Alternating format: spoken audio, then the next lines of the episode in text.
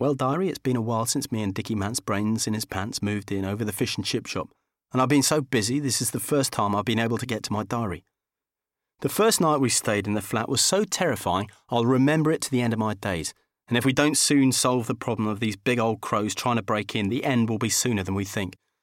I remember my dad fishing out an old recording of Hitchcock's thriller, The Birds, and you know what? I reckon me and Dickie Mance brains in his pants have landed right in the middle of it. Just now, I nearly leapt out of my skin when he popped his head round my bedroom door. I don't believe it, he gulped. It's gone eight, and there's you still lying in bed. Huh.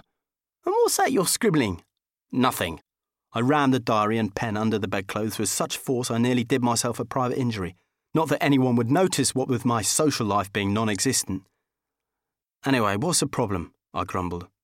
After all the work we did yesterday, I deserve a lie in. He threw himself on the bed, his face wreathed in one of them obnoxious grins. Don't tell me you keep a diary, he laughed. Only prissies and young girls keep a diary. I gave him a forceful push.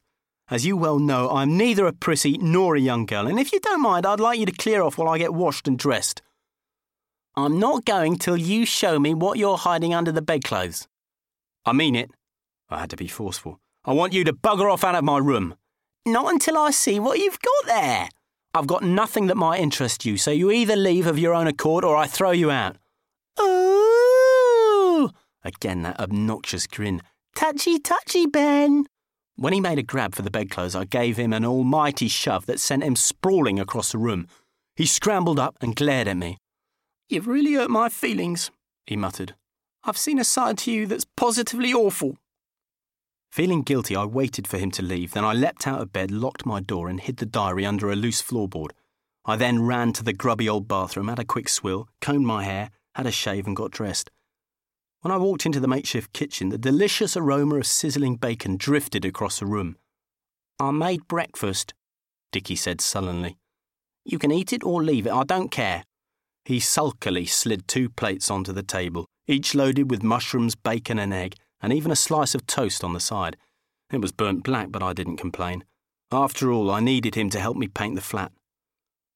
An hour later, we set off in Dickie Mance's old banger. I hate this useless heap, he kept saying. I really hate it. So why didn't you keep your old Audi? You know why, because I've been put on short time and I would never have been able to pay off half my deposit for the flat, let alone help with all the paint and brushes and new plaster for that gaping hole in the ceiling which I might add, you put there yourself when you were putting things in the loft and fell through the ceiling twice. Well, there you go. Like many before it, the conversation was fast developing into a full blown row. If you'd gone up there like I asked you, the ceiling might still be intact. You know I have a fear of heights. A fear of work, you mean? I'll ignore that. Anyway, this flat needs a fortune spending on it. If we wait for the landlord to do it, it'll be ages before we can invite anyone back. We both know that sacrifices have to be made. All right, I get the picture, I apologised. Sorry. No, it's me that should be sorry. I'm just accident prone. I can't seem to help myself. You need to calm down, I reminded him. What about the other day when you leapt out of the car and had a real go at the man in front because he didn't move forward when the lights turned green? Too damn right, he deserved a telling off. No, he didn't. The poor sod had broken down. He couldn't move even if he wanted to. That's not the point.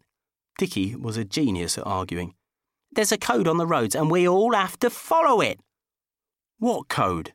Sometimes he is a mystery unto himself. Like I told him, the lights go red and you stop. The lights go green and you go. But he couldn't go. That's what I'm saying. He couldn't go when he should have done, so he held everybody up, and no doubt they all arrived at work stressed out. When Dickie Mance gets some silly idea in his head, there is just no reasoning with him. So I gave up while the going was good. Ten minutes later, we were circling the roundabout outside the B&Q store when the car gave a loud snort and shuddered to a halt. Oh, no. It was the last thing we needed. The damned engine's conked out. Now it was my turn to panic. We don't know that yet, Dickie said. Let's not panic until we know what the problem is. Dickie got out of the car and peeped under the bonnet. It's uh, well heated up, he said, climbing back inside. Have you got your mobile with you? Yes. Why? I asked, suspiciously. Because I haven't got one now. You know very well I sold it so we could get new door locks. Dickie was getting sulky. If you hadn't made that agreement with the landlord, he'd have bought the door locks. Never mind that. What do we do now? Dickie thrust a card under my nose. Ring these people, he instructed. They're sure to come out and help us. I was duly impressed. Aha, so you got that emergency cover after all. About time, too. I'd been nagging him to cover himself in the car in case of a breakdown. Ben, will you please stop nattering and get on with it while I see what I can do? Do you want me to have a look? I needed to feel useful. He gave me one of those shrinking looks. Not one of your best ideas, he quipped, seeing as how you're like a light gone out where engines are concerned. While he scrambled out of the car, I read the card. It said, Archie's Little Helpers. If you have any unforeseen problems, give us a ring. Underneath it read, Don't let your garden turn into a wilderness. We'll tend your plants anytime, anywhere. No job too big or small. All you have to do is call. If it hadn't been so tragic, it might have been funny. Dickie Bloody Mance, get back here, damn it! He looked up. Are they on their way? He asked, all covered in muck and oil. Did you tell them it was urgent? How long will they be? They're not coming. I was seething. And why is that? Dickie looked puzzled. Because they're not car people and they don't do emergency breakdowns. Rubbish! They gave me their card. Any problem, they said, just give us a call. Oh, you're a prat and you always will be. I'll just give it here. I can't even trust you to make a simple call. Grabbing the card from my hands, he glanced at it and flung it back. You're the prat, he said righteously. Look, it says right there no job too big or small. All you have to do is call. You're absolutely right. I had to agree. The only thing is, they're gardeners, not mechanics. That means they tend to plants, not cars or lorries or even push bikes, but plants, as in tulips or forget me nots. So are you saying they lied? Oh, he's either thick or away with the fairies. No, I'm not saying they lied. What I'm saying is, you must have leapt to the wrong conclusion. Now we're stuck at a roundabout with cars jammed up behind us and a thousand hooters playing a tune. So, to my mind, there is only one thing to do. And what's that? We'll have to push this heap of junk off the road. I'll ring Poppy and ask if she knows any mechanics. Failing that, we'll have to find one ourselves. Dickie was adamant. You won't catch me pushing this thing. I've got my back to think of. Never mind my reputation. The queue of irritated, red faced drivers watched as we pushed that sorry heap of metal to the side of the road and as they went by, it was fingers in the air and looks that could kill. And that was just Dickie Mance, brains in his pants. Behave yourself, I told him, but as always, he took no notice. Now what do we do? Leaning over the bonnet, panting and puffing, he did look a poor and sorry thing. Someone had to keep it together, so I squared my shoulders and made a plan. Look, I'll ring Poppy, like I said. For now, we'll just go inside and buy the paint and ceiling plaster and all the other stuff we came for. How can I? he wailed. We've no way of getting the stuff back to the flat. We'll arrange for delivery.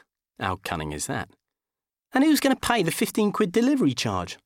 I gave him a helping hand towards the main doors. I'll pay the charge. Magnanimous to the end, that's me. With hunched shoulders and a pug face, he made straight for the paint racks. Look, they've got a selection of orange, he grinned, pointing to the top shelf.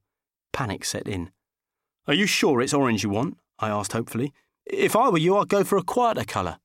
Well, you're not me. You choose the colour you want for your room, and I'll choose the colour I want. Orange is a bright, happy colour. There was no changing his mind. Thankfully, I was far enough away when it happened. Dickie climbed onto the bottom shelf to reach up and grab the particular shade of orange he wanted. Then the whole thing unfolded like some creeping nightmare. Firstly, the bottom shelf he was standing on collapsed, then all four shells came down like a crumbling pack of cards, while underneath it all was Dickie Mance brains in his pants making a run for it, screaming and yelling like a banshee. The top shelf fell from the farthest end and got him good with pots of paint spewing out in all directions. When it was over, the ensuing silence was broken only by the shouts of assistants trying to bring order through chaos. Wide eyed and groaning, Dickie was lying on the ground, well and truly tangoed from top to bottom.